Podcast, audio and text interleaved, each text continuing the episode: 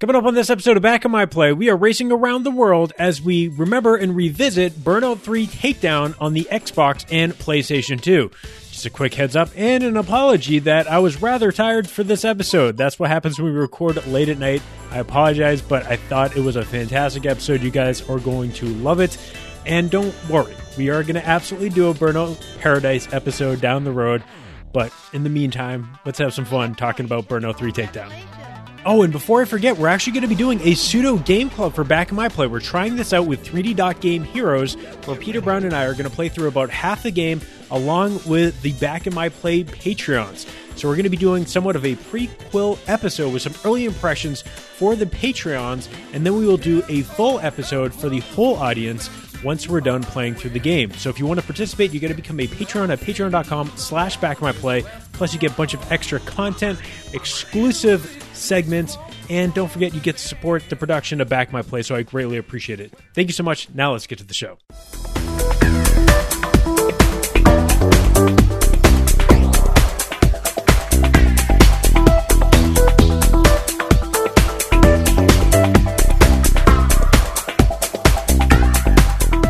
Welcome back to Back in My Play. My name is Kevin Larrabee, and I got together two fantastic people to talk about the best racing game of all time. Burnout Paradise on the PlayStation 3 and the Xbox 360. We got Wait, CJ. wait, no, uh, no, I, that's not what I came on to talk about. What? No. I'm reading. I'm reading the show outline right now, and that's That is not, that not is not it. what's on here. Oh, I thought we were talking about the best racing game of the, the, the previous generation. We're not doing that today? No, if you do, you do not, you do not have Forza Horizon on here at all. You're right. It is now Xbox One X enhanced. I do not have that. Uh, but you're right. It looks like I misread the outline. It does say Burnout 3 takedown for the Microsoft Xbox and the Sony PlayStation 2 consoles. And to introduce my guest correctly, we got CJ Chris Johnston of the Hello. Player One podcast. How you doing, CJ? I'm doing great. Thanks for having me on again, Kevin. And Adult Swim Games. You guys are putting out lots of video games these days. It's true, but no racing games uh, because the best one has already been released. It's called Burnout 3 Takedown. Okay, we'll we'll see what happens when it comes to that discussion. and then of course we got the we had to go to the top. We had to get the the racing game expert, the guy that was always called upon to review every racing game, no matter where he was, even if it was uh, through a third party. That's Greg Sewart of uh, Player One Podcast, and also does some game development stuff and streams. Uh, I, I thought you were going to say that John Davison wasn't available. I, you know, I thought I, I thought it would be really fun to get John Davison on the show because I mean, part of what spurred this a little bit and the whole Paradise thing and the PlayStation Three stuff I've been doing has been going back and listening to old What Up Yours episodes and um, man, he was a fan of that game. It would have been cool to get him on here, but uh, I am very happy to have you two guys on the show. It's going to be a really good discussion. I think so. Thanks. Yeah, me too. So here's the rundown, real quick. We're just going to do a, a brief intro. So, uh, obviously, we did last week an episode on the PlayStation 3. That series will continue, but we're going to still put in some other episodes that are game specific. So, hopefully, you guys enjoy this one. And maybe we'll actually end up doing a Burnout Paradise episode if the pieces fall into place for the guests that I'm looking for for that. That could be really fun as a companion to this one. Um, but aside from that, just a quick reminder that it is always fantastic to get support for the show as we've been doing uh, episodes regularly again patreon support is crucial to the life of this show. So i really appreciate everyone going to patreon.com slash back by play to support the show at a per dollar amount per episode. And you can get exclusive segments and you can help support the show going forward. Uh, aside from that, just to give you a lineup of future episodes, especially since you two guys are going to be on one of the upcoming ones, now that we have this kind of new generation hardware to talk about in terms of retro games, since the Xbox is 15 years old and uh, the PlayStation 3 is uh, 14 years, no, not 15, sorry, 13 years old and 12 years old, respectively, for the PlayStation 3.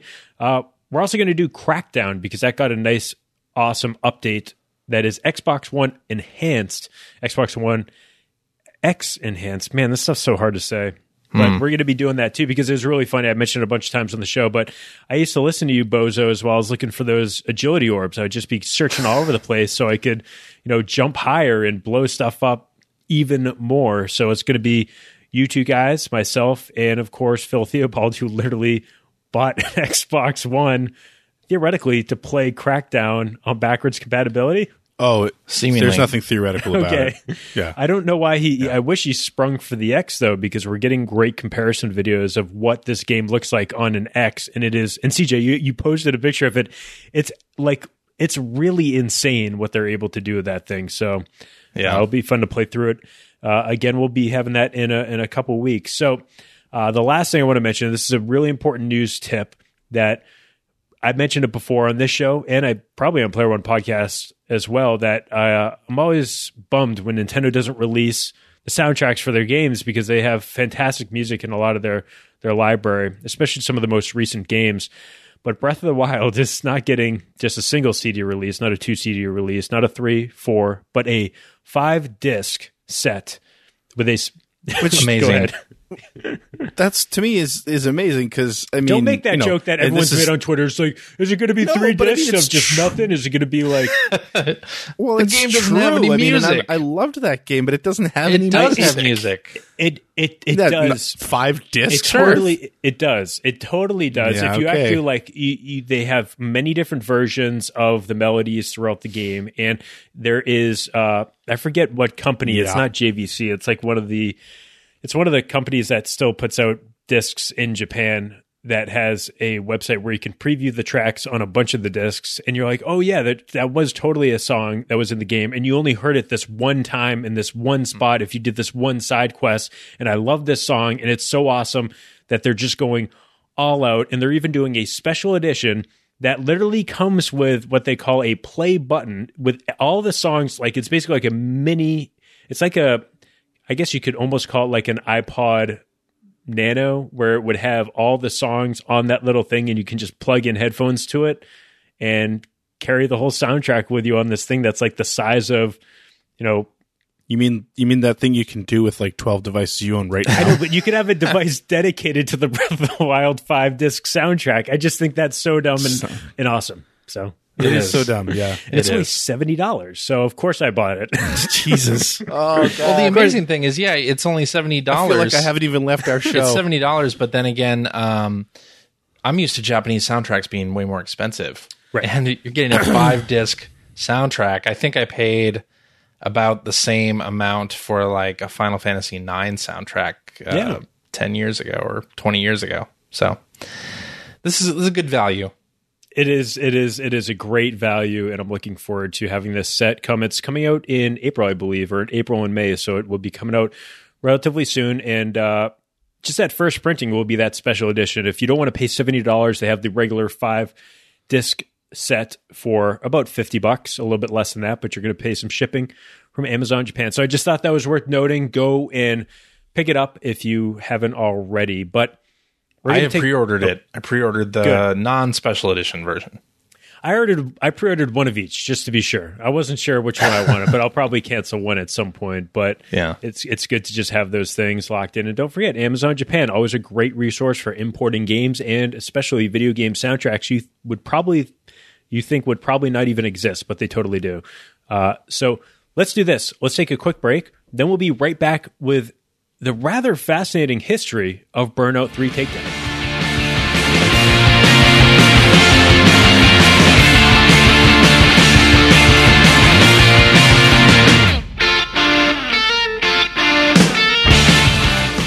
So let's talk a little bit about the history of Burnout 3 Takedown. So the quick hits, the release date was on September 8th, 2004, just a couple days later in Europe, September 10th, 2004. Of course, it came out on the original Xbox and on the PlayStation 2. It was developed by Criterion and published by EA Games. And that's going to become very interesting in a moment. So I didn't know about any of this history, guys, because I wasn't really following Criterion. I wasn't really into the Burnout series. And we got to remember this is 2004. Not all of us were on NeoGAF or something like that, or, you know, constantly listening to podcasts where we're uh, constantly digest- digesting this video game news. So here's the breakdown Criterion Studios suffered several setbacks during the sequence of events that led up to the creation of Burnout 3, including the cancellation of a project, a failed pitch, and a fallout with the game's eventual publisher, Electronic Arts. So follow along with me. So Criterion began talks with EA, who had a proposal for Criterion to create a remake of the 1988 skateboarding video game Skate or Die. That would have been amazing. Well, I they feel also like I feel like that might have been the genesis of the Skate series. Hmm. But keep going. Yep, uh, potentially are also side note. They also did Trick Style on the Dreamcast, right? yes, they did. Yeah, Criterion, Criterion, did. yes, they did. for Yeah. acclaim. So, fun fact: um, Criterion uh, were keen to work with EA and started development on the project. Following Burnout uh, 2's release, Criterion prepared a pitch to EA Canada about working on a second game with the publisher. Criterion's proposal, uh, excuse me, proposed title was for Need for Speed: colon Split Second, a stunt racing game within EA's Need for Speed series. which is very weird that they would want to make a Need for Speed game, and also kind of weird because we eventually got a game called Split Second, which is quite awesome. Um, meanwhile, the Skate or Die remake project was thrown into disarray when EA requested changes to the game's design and the creative direction of the project shifted away from Criterion's vision. With the development staff becoming unhappy and stressed out about the project, the studio decided to contact EA and cancel the game. EA was displeased with the decision with their decision, and the relationship between the two companies soured, leading to the dissolution of the proposed Need for Speed game. All right, so right now we're talking about uh, roughly uh, 2002. Now at the 2003 Electronic Game uh, E3, uh, Criterion Games Director of Design Alec, Alex Ward, uh, who's I believe still at their new uh, reboot of their company, uh, was approached by Bruce McMillan, Executive Vice President at EA Worldwide Studios. McMillan wanted to re- uh, reconcile EA's relationship with Criterion and partner with them on a game. Initially, Ward refused, citing their past experience of working with the publisher. However, EA persisted and suggested Criterion make Burnout 3 with them. Originally, the studio was waiting until the next generation of video game hardware launch before starting work on a third installment. Criterion accepted the deal on the conditions that EA would not interfere with the game's development and that Criterion had the freedom c- to create the game they wanted. And eventually, they made Burnout 3 Takedown, which showed off to, again, uh, I think CJ, you tweeted out uh, a video from E3 just right before it came out where it just, you know, constantly was looking amazing and eventually came out with a 94 Metacritic on Xbox and a 93 Metacritic on the PlayStation 2. That's right. it was uh, might- that that video that I tweeted out was an interview with Alex Ward from E E3 2004, um, and Lauren Fielder was uh, the correspondent for GameSpot. I thought this was really interesting. Just again, the relationship with EA that they would actually, I, I wouldn't figure that they would want to do a Need for Speed game, but then a couple years later, after Burnout Paradise, they ended up making a Need for Speed game. So go figure. Uh, they actually they, they ended up doing two. They did Most Wanted and Hot Pursuit, right? Uh, Did they develop both those? I believe so. I believe. Yeah, I believe did. so. I'm going to stick with that. Um, Sure, why not? Yeah, again, really interesting history, but that's really not what you guys are here for. You're here to get back in the time machine, and thankfully, we don't need to fuel it up too too much because we're just going back to 2004 for the release of Burnout 3 Takedown. So stick around. Here's some more of the music that you probably heard way too much while playing Burnout 3 Takedown back in the day.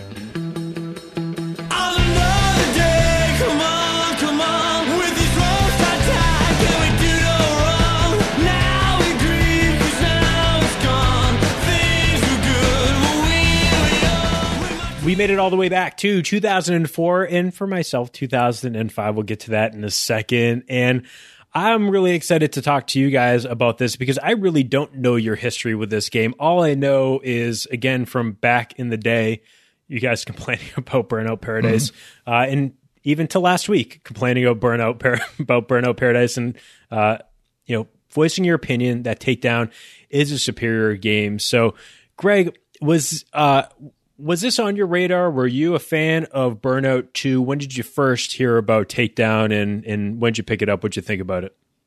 Yeah, oh, I was a huge fan. Um, I followed this game's uh, as soon as I knew that it existed, which was before it was released.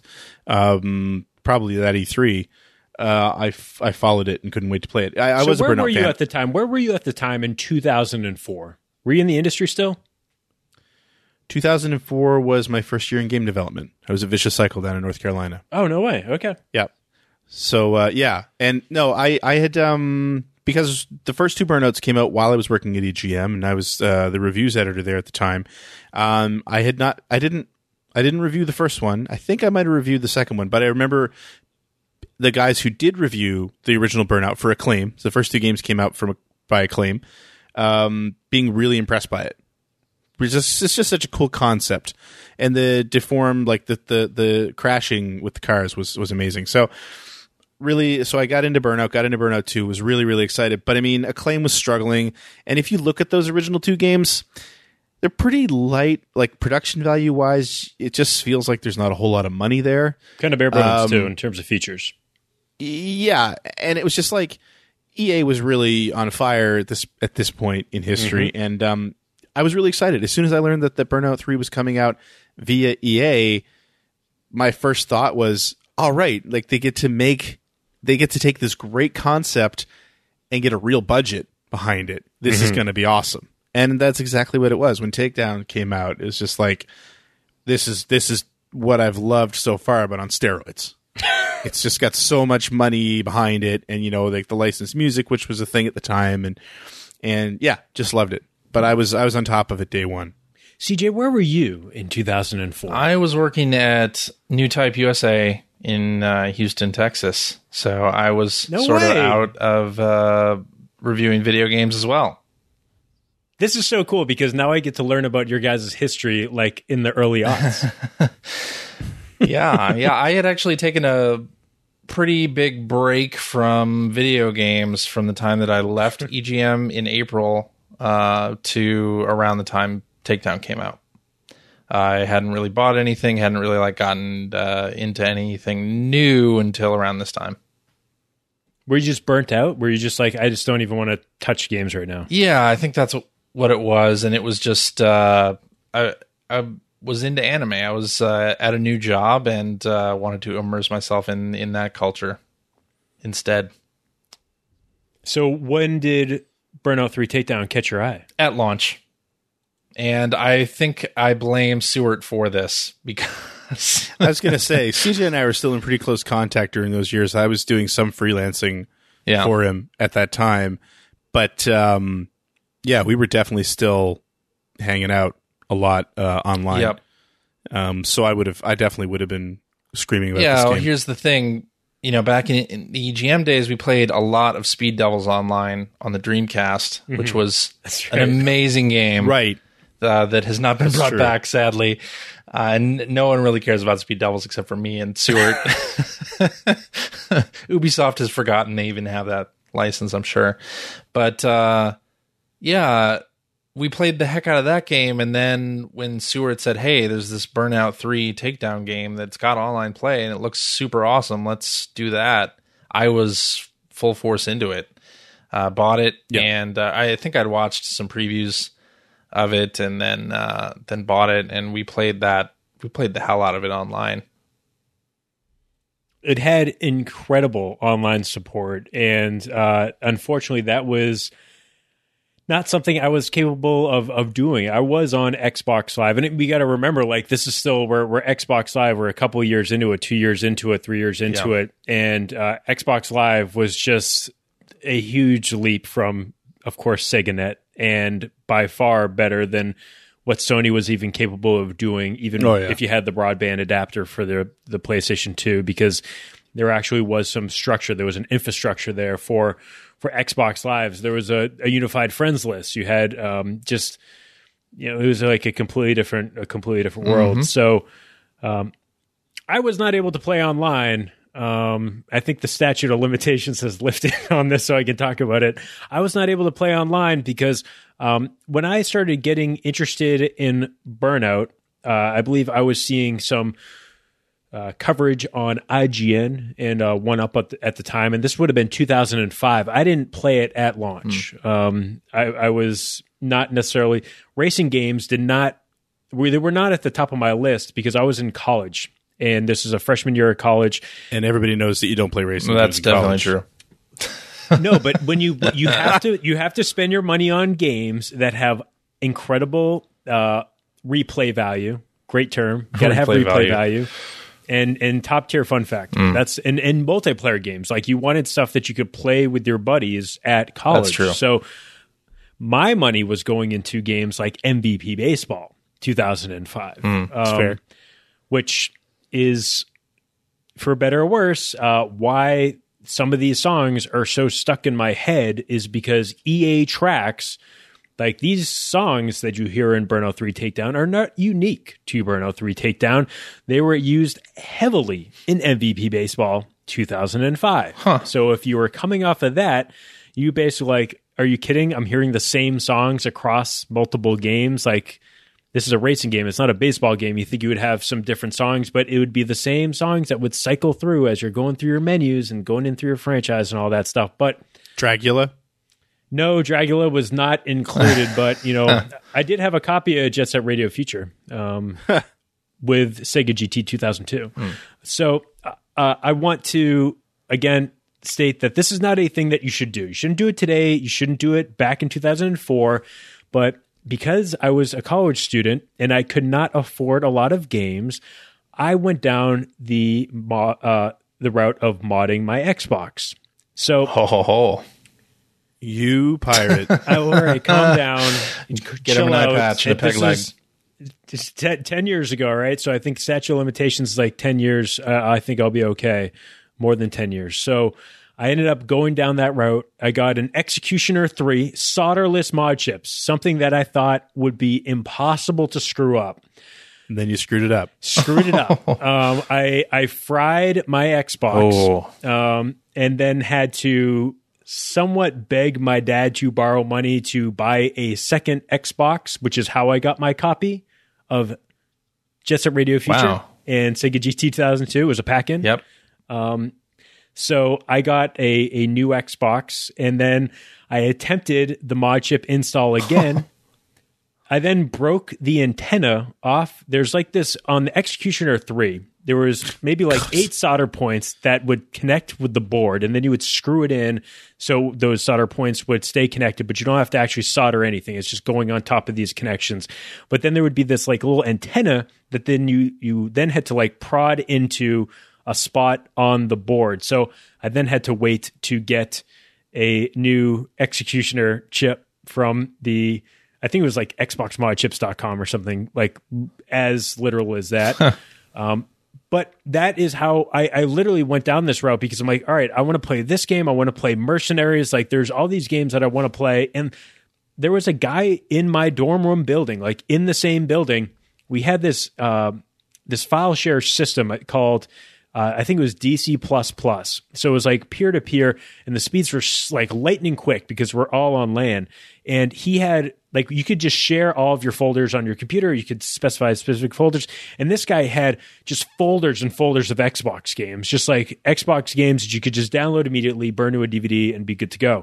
So that's how I ended up playing Burnout 3 Takedown. But also, I didn't realize how long the load times were because I installed mine to the hard drive uh, of my Xbox that I upgraded to like a 40 gig model or something like that.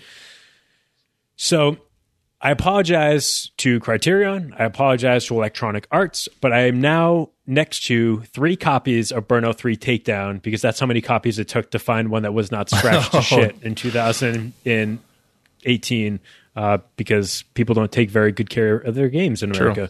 So uh, this is why I wanted to pick up this game. I wanted to pick up this game specifically because of the videos that I saw on IGN.com because they showed videos of the crash mode. They showed this thing that was unique to any racing game that showed more depth and it showed just like incredible graphics. I loved like it, the Matrix was still kind of hot at the time, so I loved the slowdown mechanic. I loved the uh, you know slowing down after a crash, like figuring out like how to like line everything up for great explosions and then it was also the aftertouch. It was the takedown. It was the idea that even if you did crash, you could hold down A and you could like angle your car and try to take someone Yeah, else the out. aftertouch was Yeah, it was great. It was a huge addition to the game, and it adds so Yep. much.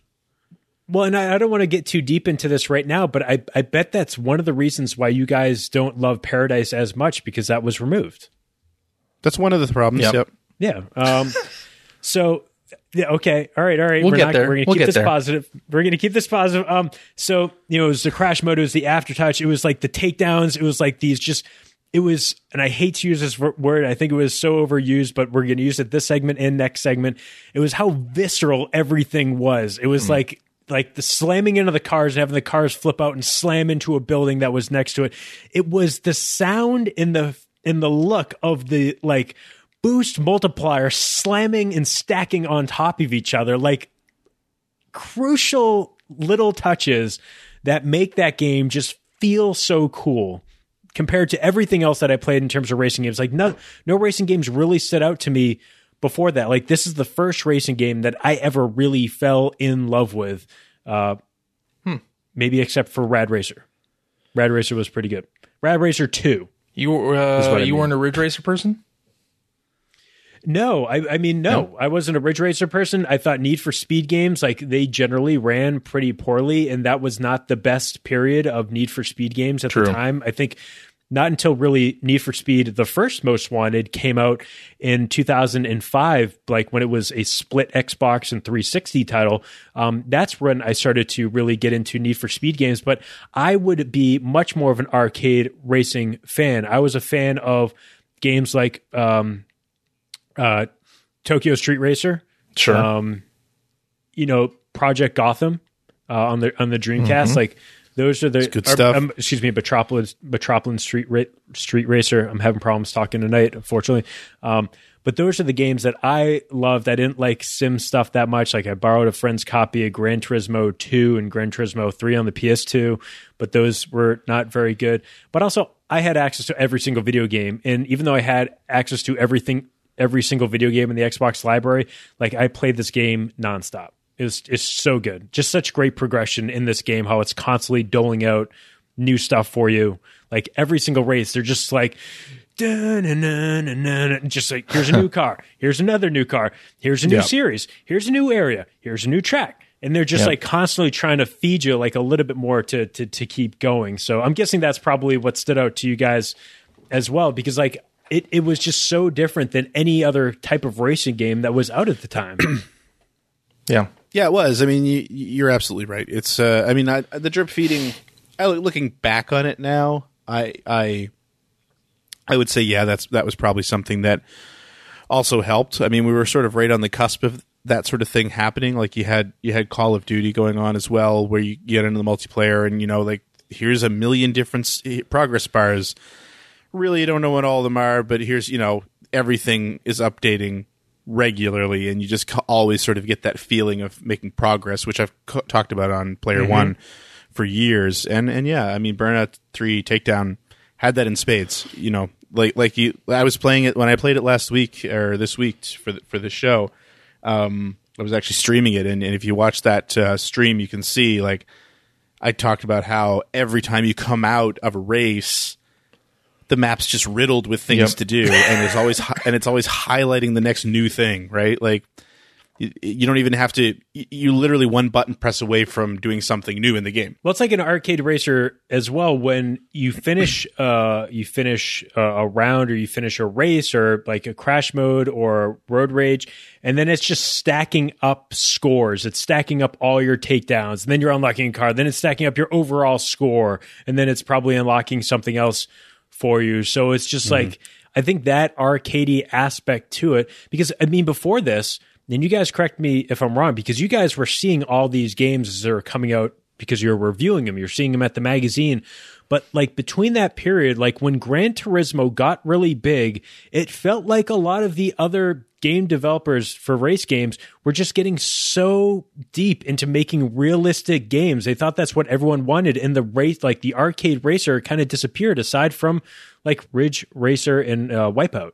Yeah, I think you're right. I think everyone was chasing that Gran Turismo thing and making Sims, and um, to me, I didn't like Sims. so, so games Right. like Speed Devils or uh, Burnout, um, those were really, really appealing to me. Whereas, yeah, the market was not as interested in those. And even the first Burnout and Burnout Two, I didn't think that, like there was any real interest in those games. Uh, I Well, they're from They were from That yeah, they were help. from Acclaim, and Acclaim was too busy uh, and Turok to uh, really put attention on Burnout. Well, I, I mean, I think again, I, the last racer I remember absolutely loving was probably Tokyo Xtreme Racer on on the Dreamcast. It was like it was that and Metropolis Street Racer. Yeah. Those are the two games that I actually really got into. And then when it came to the Xbox and the PlayStation Two, like nothing really stood out to me because again, like I I would only have like two or three games at a time because I was trading everything in. I had no money. Like all the money like I had was kind of going towards like you know getting ready to go to college. Like Yeah. I had to pay for that stuff. So, do you guys remember back then what you thought of DJ Stryker? I thought it was great. I thought presentation like that uh, really added a lot to the game, right? Because he was announcing uh, everything, like telling you Like about what all, was going on in the course, all the new stuff, and, even though it was and yeah, even during the course, like talking to you. Yeah, he'd f- he'd fire out tips about you know sort of certain sections Yeah. of the course.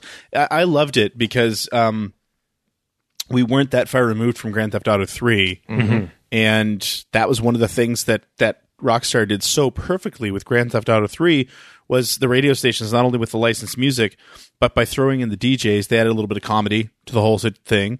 Um, but they made the world feel more robust because they were talking about places you could go to or places you'd been and and you know they were really and they were giving you updates on the world like you know when the bridge opened and that sort of thing uh to get off the, the first part of the game. And and I loved that. Like I remember that, that feeling feeling that that was so impactful. Um so when I saw companies that were already using licensed music in all their games anyway like Electronic Arts going for the radio announcer route, it's like, ah, okay, this is this is cool. Like this is really, you know, I mean, you can look back at it now and maybe think, ah, maybe he was kind of lame. I don't know, but um, I loved it. I thought it was a great idea. It was it was a great way to take the licensed music route, but make it feel a little less cynical. Where it's just like, you know. Oh, it's a radio station. All right, sure. I mean, uh, Turn 10's been doing it for years. Or sorry, Playground Games has been doing it again for years with uh, the Forza Horizon series. and they do it great. The only jar- real jarring thing was that in the middle of a race, when he gave you a tip, it would like stop the music, or there would be almost like a record scratch. Yeah. And you Yeah. come in with some tip. It's like they hadn't quite learned to just, you know, duck the music while while he's talking or something No. like that.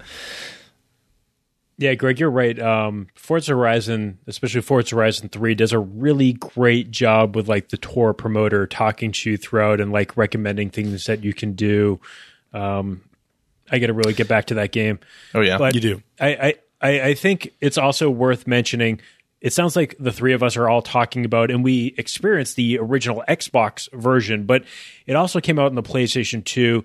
And you have my my roommate had a PlayStation 2. I had an Xbox. He had a PlayStation 2. Uh, like that's the same roommate that I talked about last week, who played the original or two weeks ago, talking about playing the original Half Life on a PlayStation 2, uh, because it's it's no surprise PS2 is a little bit uh, lacking in the first person shooter department aside from Red Faction, but he ended up picking up the the game on PlayStation 2 because I didn't necessarily my excuse was I don't, I didn't want people using my stuff and also it was a modded Xbox so I didn't want him to like break the system or anything like that because I already invested lots of money in getting mod chips and Yeah. Was not not eating very well after that for a couple weeks but um he ended up picking up the game and we need to absolutely note just the magicians at Criterion that were able to get the game, and that was the version that was actually put on that that GameSpot video that CJ mm-hmm. mentioned. They were showing off the PS2 version, and it's incredible. It really like, is. It just looks. Oh, yeah. it looks fantastic. And then not too long after this, like literally the year later, they brought out Black, mm-hmm. Yep. which is arguably the best looking game on the PlayStation 2. yeah. I, just I don't think say that game All right. that game doesn't hold up nearly as well as, as Takedown does. No, it does not. But it, it looked really cool and things went boom. True. So uh, let's do this. So let's take a quick break and then we'll be right back. We'll look back on Burnout 3 Takedown when we return. Inspiring, shining, rising. And when you're in my way, I'm not dividing me from you,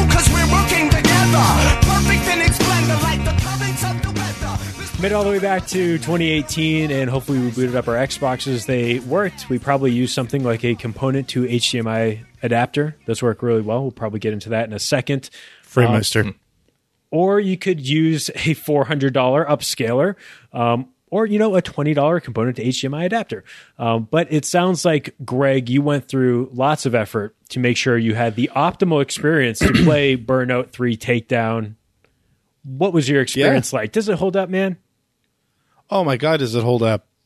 It's uh, it's it's pure joy. Like I said, if you uh, if you were, were to watch that Twitch stream that I did the other night, I'm just I'm smiling the whole time. Like I I was actually commenting on how stupid I must look that I just had a big goofy grin on my face the whole time because it just there's there's something about that game. I mean, it it's funny because if you go back to older racing games, even games that you remember controlling really great, um, you realize how advanced uh, sort of the physics and controls in racing games have become over the past decade or two.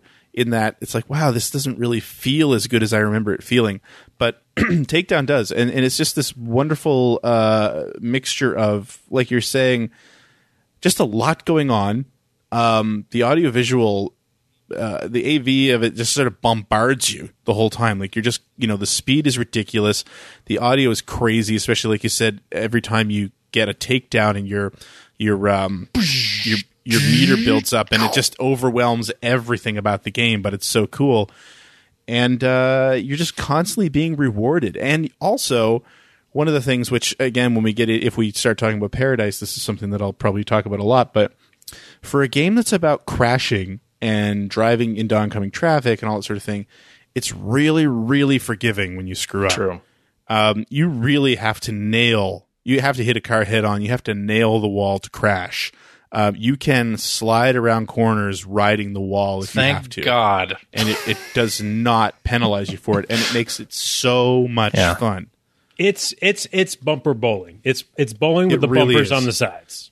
yeah, Not always, though. I I mean, so- that's necessarily a group. Here's, Not here's the thing about takedown. Uh, you know, yeah, it is like bumper bowling a lot in terms of like quick turns and things, but they do offer like uh, you know a lot of things to crash into in the middle of a course, right? That you have to weave in and out of. Sure. And if you're unlucky enough to uh, to you know not quite make a turn, then you're gonna you're gonna t-bone on it. Um, so yeah, I mean, uh, p- part of the reason why I love Takedown is exactly because the walls are so slippery, right? Like, I'm Yeah. not uh, that good at uh, at racing games, especially uh, you know ones that require really quick reaction time. So I I really appreciated the fact uh, that uh, that it did that. Oh, okay, okay. I'm gonna I'm gonna, I'm gonna throw a couple things at you. Again, I I I. I First, it's really weird playing this on a 65 inch TV when I was playing it on a 20, I think a 20 inch Toshiba CRT when I was in college. Um, so playing it on 60 inches, 65 inches is actually like, it's almost too big of a TV to play this game on. Um, but I think one of the things that, that really still stands out is like Greg, you were saying the presentation. It's how they start you, like you know, with the with the rolling start as you get going, and it's the camera angles, like as it goes, like three, two, then it comes right behind the car, one, and then you get going. Um, I mean, those are the things that make it feel so fun, and it makes. I guess more and more as I've grown to appreciate the Fast and Furious franchise, it's it's what those movies do really well too. That gives you that sense of speed, even if you might not be moving that quickly. Um, they make you feel like you're just moving a million miles a second. Yeah. Yeah, exactly. And it, it just um it just comes at you. The whole game just comes at you so fast and frenetically, and I, I I- I'd forgotten how much I enjoy it. I really did. Um, You think And it holds up it's so visually forgiving- and performance wise? oh sure, performance wise is great. I'm play I played it on the Xbox. No no complaints there. Um, visually, I mean you know it looks it looks like an Xbox game. Um, but it was one of the better looking Xbox games for sure. Did you notice this is again? You shouldn't play this. It wasn't built for a 65 inch TV or to be upscaled to 4K or whatever. Um, but I think one of the things that stood out to me as like a downside, and this might be nitpicking, was the texture scaling for stuff that was far away. Like that was one of the reasons why it looked so good back then, is because they were able to, you know, do the tricks like we see in present day with games like Doom, that they're able to kind of have different uh, rendering based on where the objects are in in the game. So the things that are really close to you can run super fast and look really great, and the stuff that's far away kind of looks like a a mess of like pixels, like you know, uh, like almost like pixel art in a in a sense. But again, that's probably not what they were making the game for back then. Yeah, I'd say you're right. That is nitpicking. Did you guys get an urge to uh, buy any Axe body spray after playing for a while? I, I kind of God. no, I mean not more than I already have. But you, I mean, I remember this was uh, back then. It was a big. There was a big discussion going on on in-game advertising. If that was good, if it was bad, if it made it a little bit more realistic, whether it be a, a vending machine in a game like uh, Oddworld, or it could be. Uh, I think it was even like didn't uh, not siphon fil- Syphon Filter, but Splinter innocent Cell. naive back then. Yeah, I know, right? But then then we also had the discussion with Paradise, like, hey, it's going to be great because they can update these ads so they stay relevant, and it's not like seeing the same ads over and over and over again. But in Burnout Three Takedown, we got stuck with ads for Axe and Need for Speed Underground Two. Yep. And Tiger Woods. Oh, Just right, Giant Tiger Woods billboards on some of those tracks. Tiger Woods smiling at us as we're racing by. I mean, that added to the realism, though, right? Girl on each arm. Because we have billboards in real life. That Hawking is true. We have billboards in real life. It is basically like it is basically like a, a virtual reality game back in 2005. Um, I'm, I'm going to bring up a couple other things. Like, so there's three main territories uh, that unlock rather quickly. Like within the first hour, you're going to get access to USA, Europe, and Far East.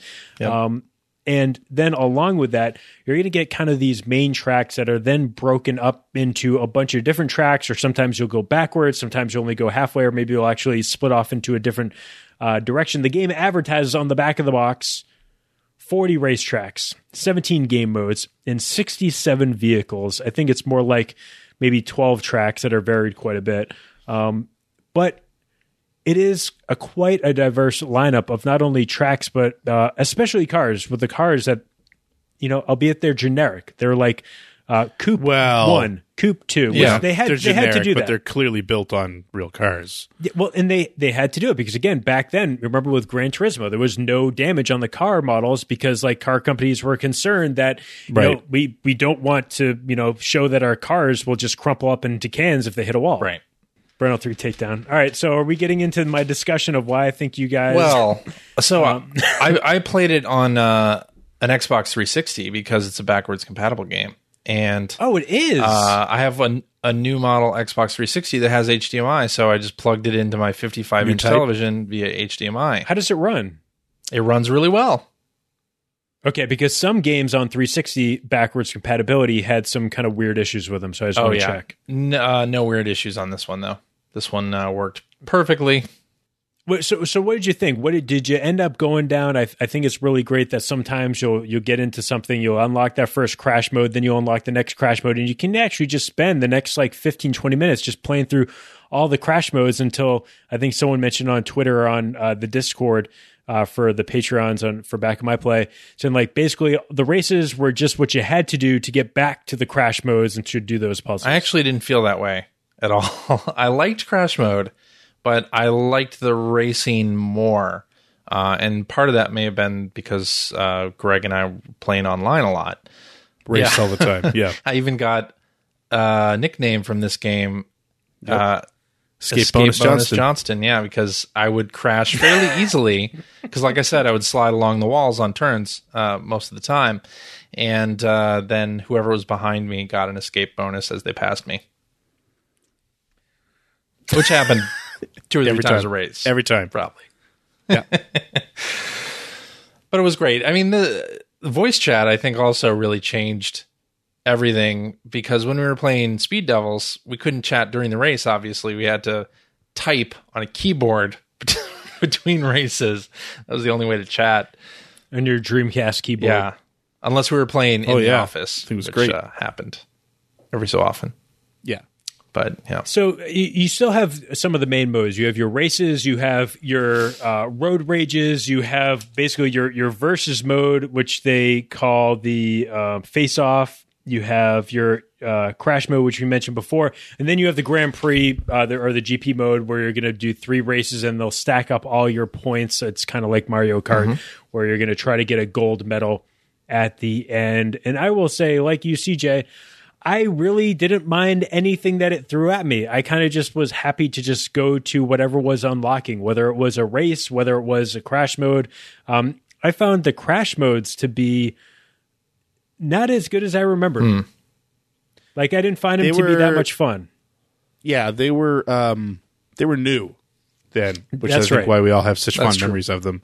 I was the same way. I, I thought they were cool, but I never got into them like other people did. I remember people really getting worked up about um, crash mode disappearing Yep. eventually. It was like, you know, yeah, not so much for me. That seemed to be the big complaint of Burnout Paradise from a lot of people is they took out crash mode. Like they got they got rid of it, but well, they didn't. Ta- they uh, transformed it right because you could you could do something similar to it in when you push in the in sticks, yeah. Paradise, but it wasn't nearly as uh, fun or as strategic as it had been in in previous titles.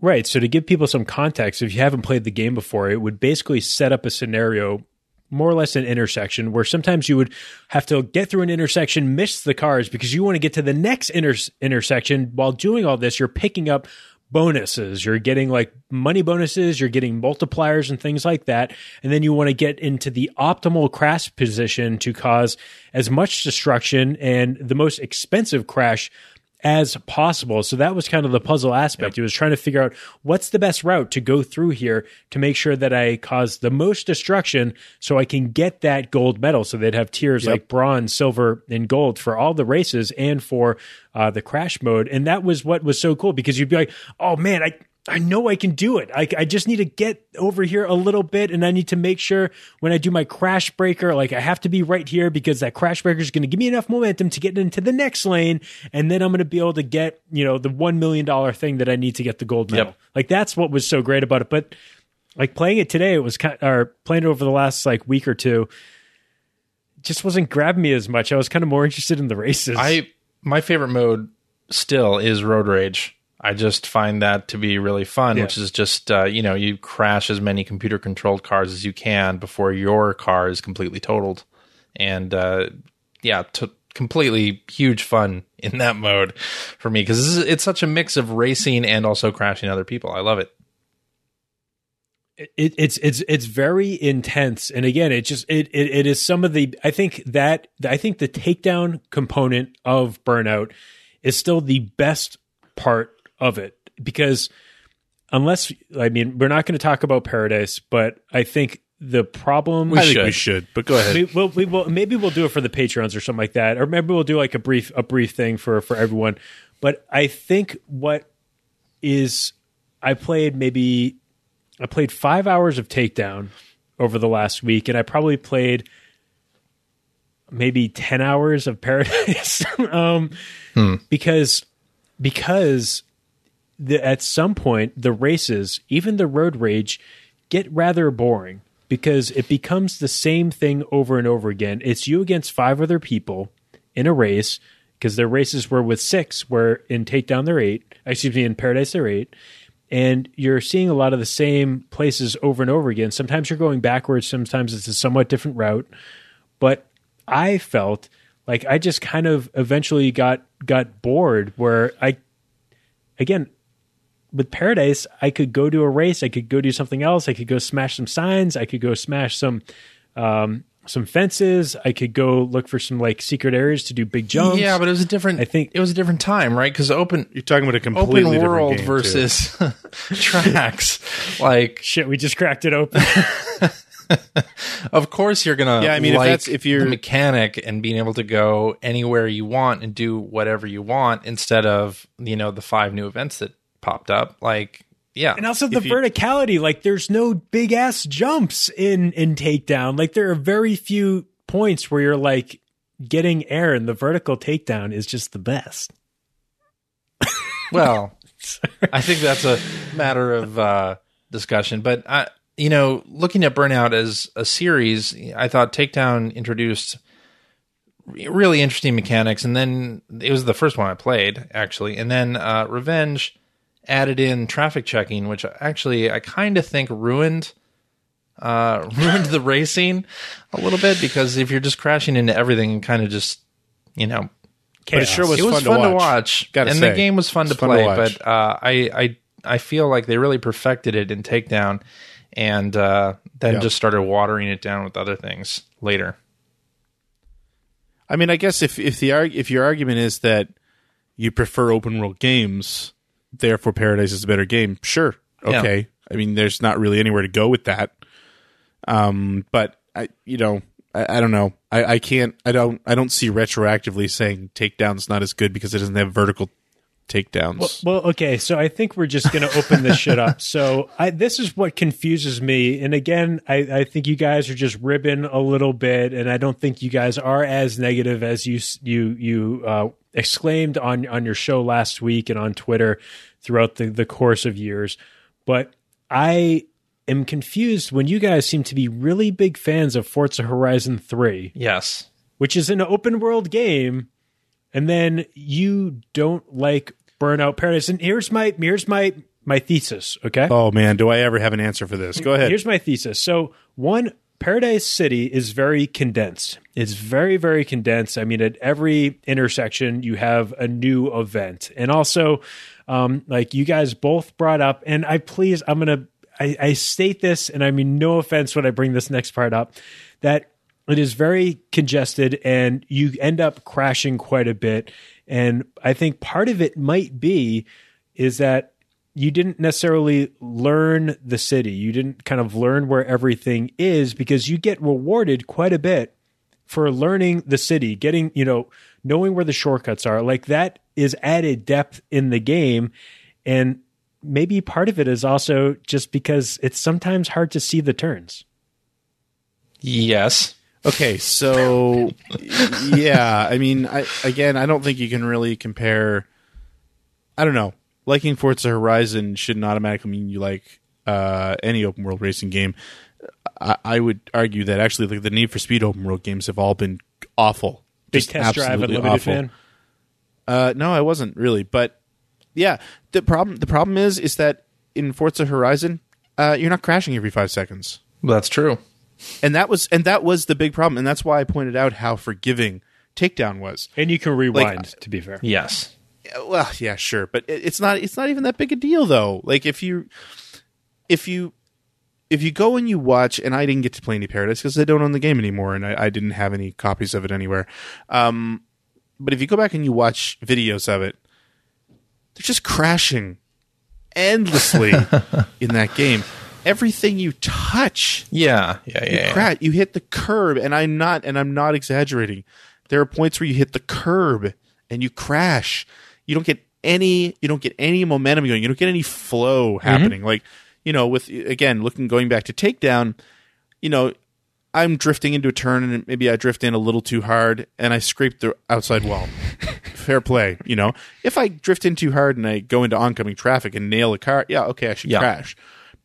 In in Paradise, it was so Well- overdone. and you you throw in you throw in the fact that that's happening that your car can't take even the slightest jostle or it's going to smash. and you throw in the fact that you're in an open world and yeah, okay, maybe maybe learning the city is is really important and you get rewarded for that and that's great, but the problem is is the way to learn the city is to do the racing.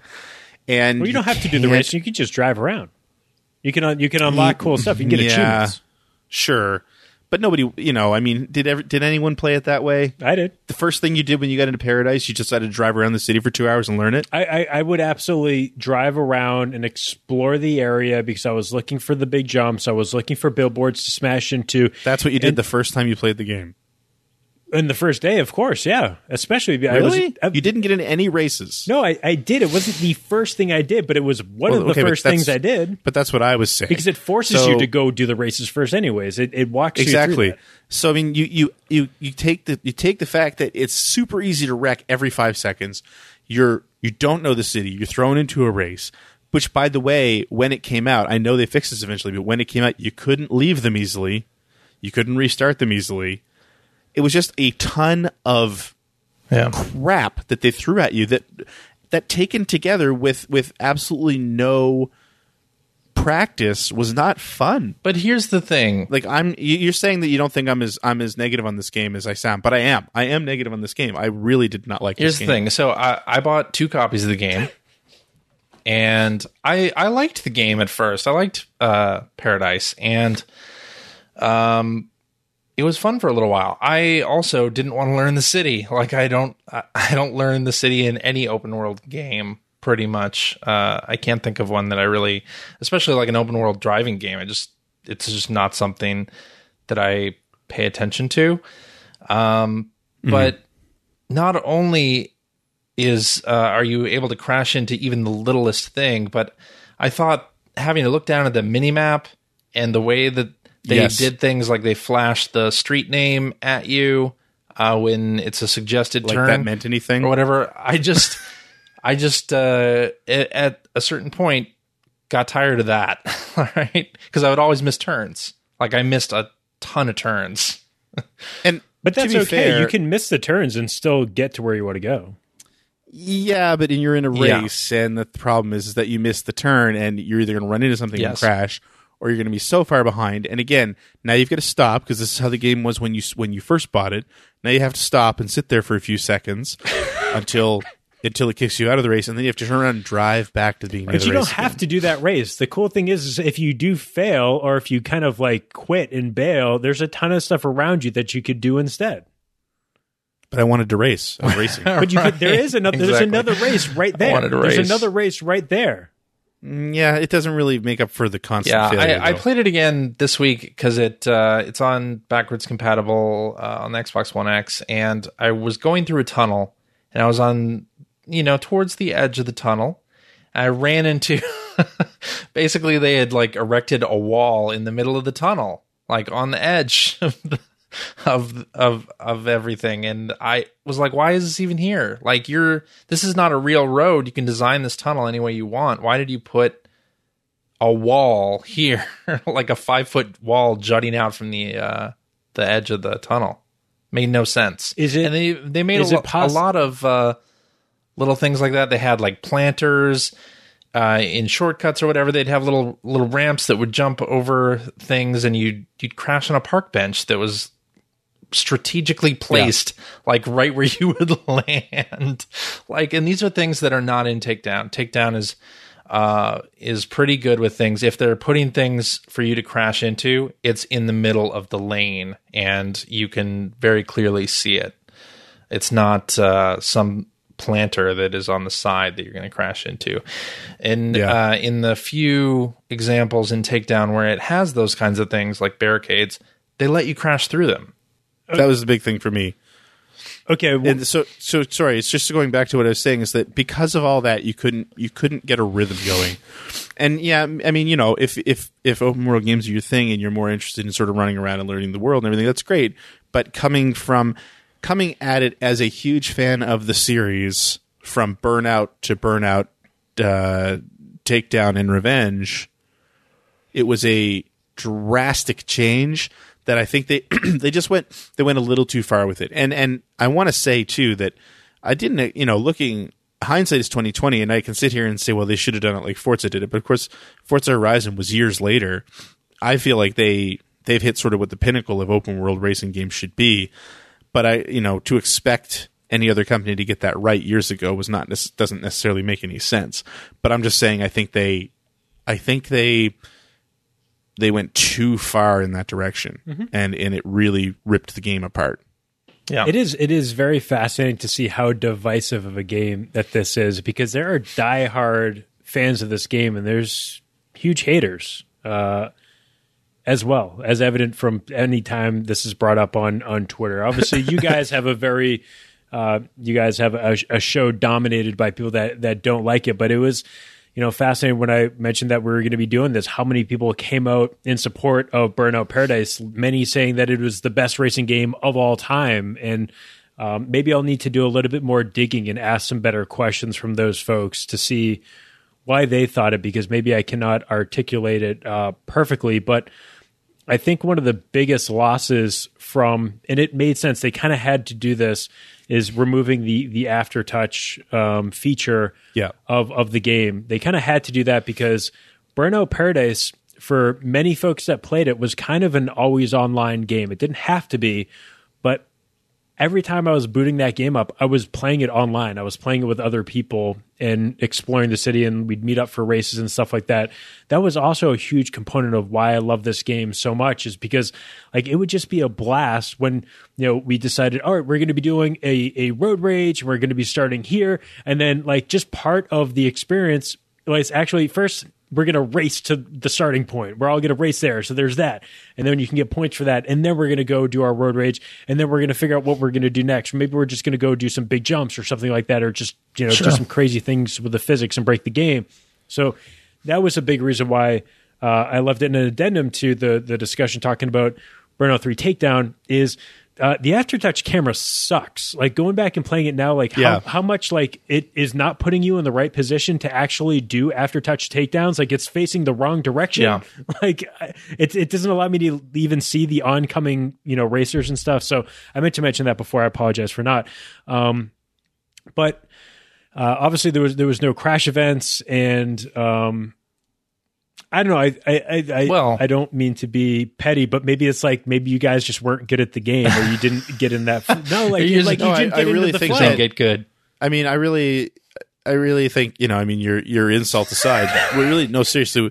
What it comes from is that uh, we were we were huge fans of what the game was before that, Well, right? And it was just it was a it was a completely Yeah, jarring I think change. I think it that's was it was new code. That's correct for sure. And then I think there's also a difference when you come from video game journalism and having played a ton of games. and you have good taste, and you know what a game is. no, but I you, know, you okay, kind of so- you kind of start to say this game needs to respect my time.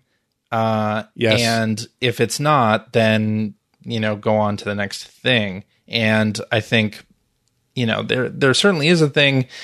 Back then, you're spending sixty dollars on a game. You're going to want to justify your purchase by playing it a lot and not necessarily talking Yeah. yourself into liking it because I don't think that's what this is. But you just spend a lot of time because you're invested in it, right? Whereas having Right. come from the media uh, and reviewing games where we would review a dozen games a month or whatever, like we just didn't approach it that same way. So I think that may be part of what's coloring our opinion on it. I I again I'm going to try, try to figure out a really good way to to put this. I mean, I, I think that game one of the special things was how how much replay value it had. Sure. like because not Oh, only not, no, not only was there tons of stuff to do, you're always playing with friends online, but like they did a huge experience with the down uh, experiment with the downloadable content where they gave you so much free stuff after the game came Totally. out. Yep. Yeah, and I think They give you new No, new, it's- new areas to even like new parts of the city. I mean, I think you can kind of look at the way games are released now, where uh, you know big AAA publishers want to keep people in for as long as possible. Like that started to become a thing once open world games were a big thing, and uh, Burnout Paradise was part of that. You know, and you're right, there was a lot of content. You could play this game for a year and not get bored because you were always setting records for uh, the roads or the races or whatever, right? Like uh, there was just a ton to do. So yeah, I can totally see that. I mean, I can I can totally I understand that too. And we we were on sort of we were right in the middle of the era where everyone was pushing to make everything open world at this point. But but I think CJ makes a really great great point. Like you're talking about uh, Kevin, how um, you were in college around now. Um, you, you're you needed to make your money last, which means that you needed to make your games last. You needed to get everything you could out of them. You were very much in that in the role of that person that needs the game to be good for hundred hours you know? Uh, in 2004 i was i was uh, living with uh, with my soon to be wife. You know my my life was definitely changing at that point. Um, didn't have kids but still wasn't going to be sitting there for hours at a time. I was also living in north carolina which you know i just moved there so didn't have a lot of people to sit and play games with and and really you know a lot of my spare time was spending time with my my future wife. So uh, i didn't have you know 10 hours to sit there a day and play. And I was still on a lot of mailing lists and I was still doing some freelance work. So, like CJ said, I was, you know, if it's the same as I am today, if a game doesn't grab me in the first couple hours, I'm done. You're not getting a second chance. Yeah. You know, like I, I, I don't have the time. Where were you in uh, 2008 when Paradise came out? Then were you back in Canada? Yeah. Me? Yeah, and I had uh, two kids at that. No, I had one with another one on the way. Yeah, so I mean that's part of it too, like not having time for to learn the city. like that's Yeah. you know, a big part of it. Just wasn't happening.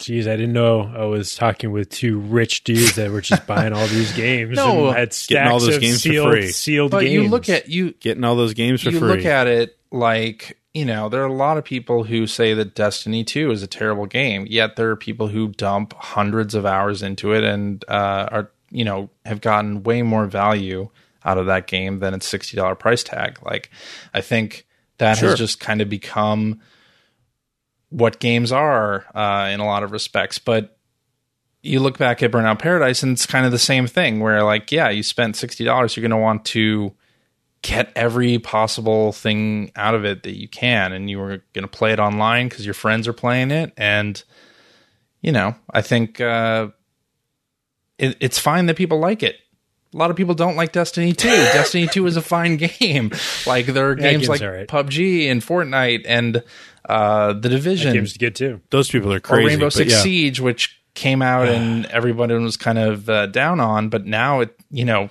what three years later, it's still going. Like there's, uh, there's something to um, building a relationship with with the gamer that's playing your game, right? And I think uh, you know Paradise did that very well, and I think uh, more games that are coming out now are doing that same kind of thing. It's this just an evolution of that. I get two more questions for you guys before we wrap up, and I and I will just quickly mention that you know from from the replies, you know, um, you know, we had great people like Mohammed here, uh, multiple time guests on the show, saying sorry to report, but Burnout Paradise is the best racing game of all time. Uh, we had folks that were also mentioning Revenge as being the best Burnout game, which was really interesting. I could see that. Um, Revenge was even more forgiving. yeah, and um, um, uh, that's kind of part of my follow up. And of course, we mentioned John Davison, who said uh, Paradise is the best, no question. Uh, short, simple, and sweet. Um, but so when we had Burnout, uh, and when we had Burnout Revenge come out, of course, it was on the 360. Um, and it also was ported, to, to, excuse me, it was on the original Xbox and ported to the 360 as well.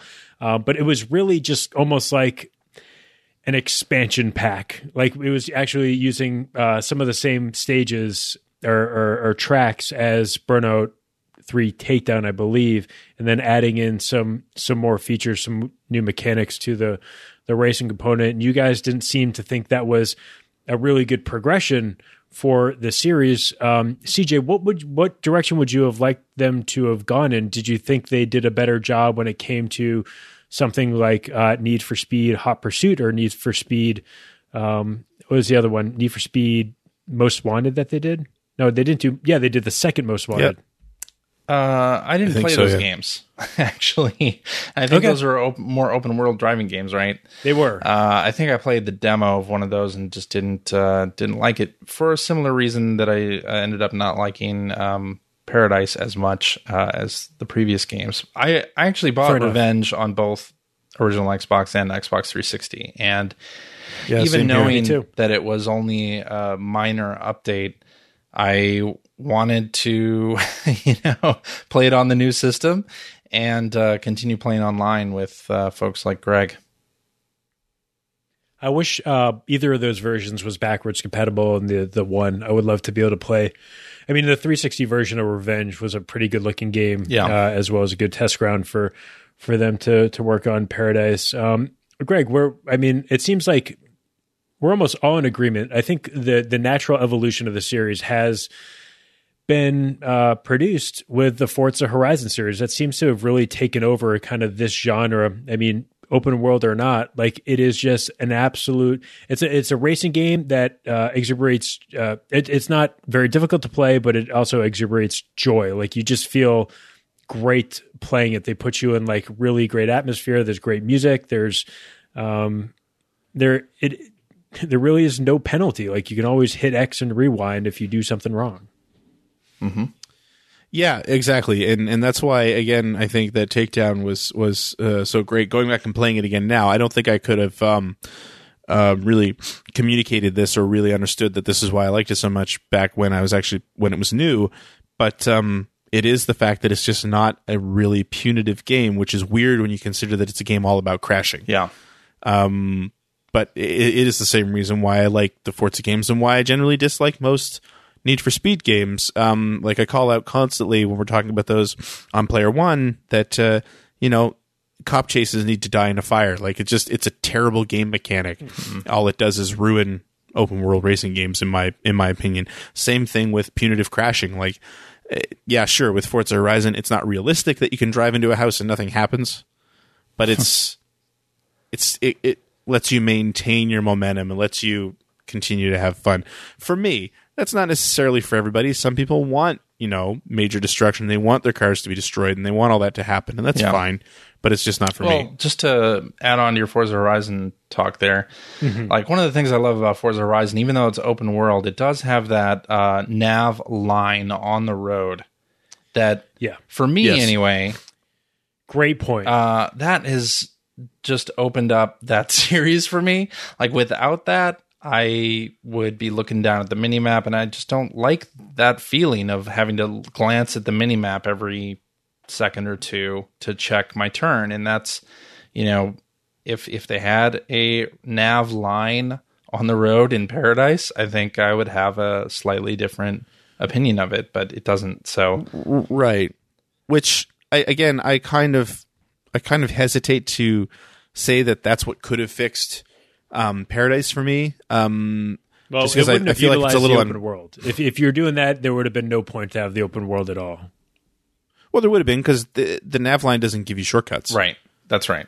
it's telling you the actual route that they want you to take, but you don't have to take it. But anyway, getting back to what it's saying is that no, not not that it would ruin it, but that it it it wasn't really a thing back then. It wasn't common. So I feel like it's a little bit unfair to say like if they had just done this thing that nobody had really come up with ten years ago, it would have fixed everything. Um, I don't think it would fix everything in Paradise anyway because it's still the crashing is still just way too frequent in that game. It's it's too sensitive. But I would love to if they came out tomorrow and said that um, Paradise will give you the option to have the the nav route on the road in this remake. I would try. it. Sure. I would too. So the best racing game of all time is CJ. CJ's not a racing game.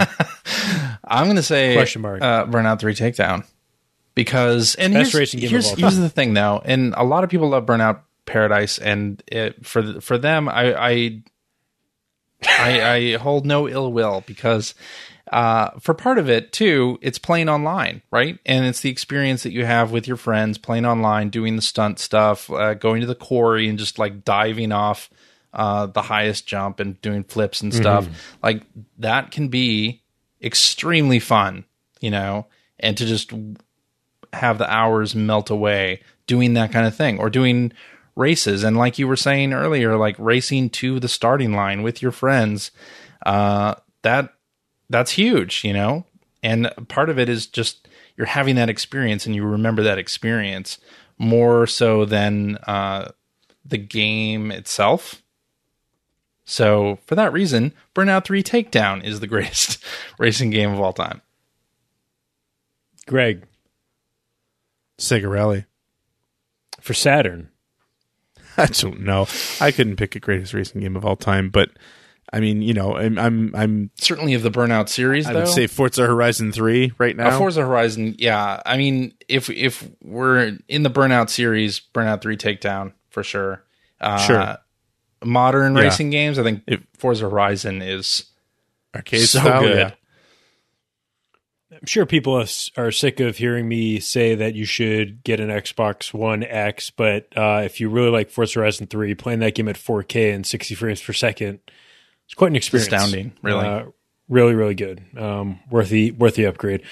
Um, all right. Well, I think that's where we're going to leave it for our discussion on Burnout 3. I didn't think we were going to talk that much about Paradise. And, you know, it was probably a little bit unfair that I had no backup, but, no, I can take it. I can take it because I know there's plenty of folks out there that are listening and be like, those two guys that Kevin is talking to are just absolutely insane. I'm going to boot up my Xbox One. I'm going to play my backwards compatible version, or I'm going to pull up my PlayStation 3 and I'm going to play some Burnout Paradise this weekend. And I hope you guys go do that. Have a blast. That's probably going to do it for for back in my play. I believe we're going to have a uh, a bonus Patreon segment after this, so stick around if you're a patron supporter. You guys have been getting some great content. Thank you so much to all those patron supporters out there for helping me continue to make the show consistent. Uh, means a lot, and we got a lot of really cool episodes coming up over the next couple weeks. So stay tuned for that. But before we go, CJ, where can people learn more about your thoughts on Burnout Paradise and uh, racing games in general? By the way, I'm I'm not going to say Burnout Paradise is a bad game because I did buy two copies of it, so I didn't find it to be a bad game. It's just disappointing coming from Takedown. You at least supported the developer. Anyway, yeah, you can find me on Twitter at Superpac S U P E R P A C, uh, or I host the Player One podcast each week, and you can find that at PlayerOnePodcast.com. I hope you guys can add a subtitle to the Player One podcast. Player One podcast, quality of life. I think that should be the new tagline for the show. But Greg, where can people learn more about you and where can they watch you stream Sega Rally? Uh, you can find me on Twitter at Sewart, my last name S E W A R T. You can find me on Twitch, Twitch slash Sewart, where I where I stream every Tuesday and Thursday nights at nine thirty p.m. Eastern. Uh, a lot of retro stuff on there normally, and of course you can listen to me every week on the Player One podcast, uh, where CJ hosts. Um, and also, you might want to check out Generation 16. You want to talk about game history, games that were good before Kevin was born. Uh, Generation was 16 born will take Genesis you through the first half of the 90s in video games from the lens of the Sega Genesis system. Uh, new episode actually coming out uh, second week of March. Fantastic. And also uh, Patreon support for for that as well, where you can support it on a per episode basis, right?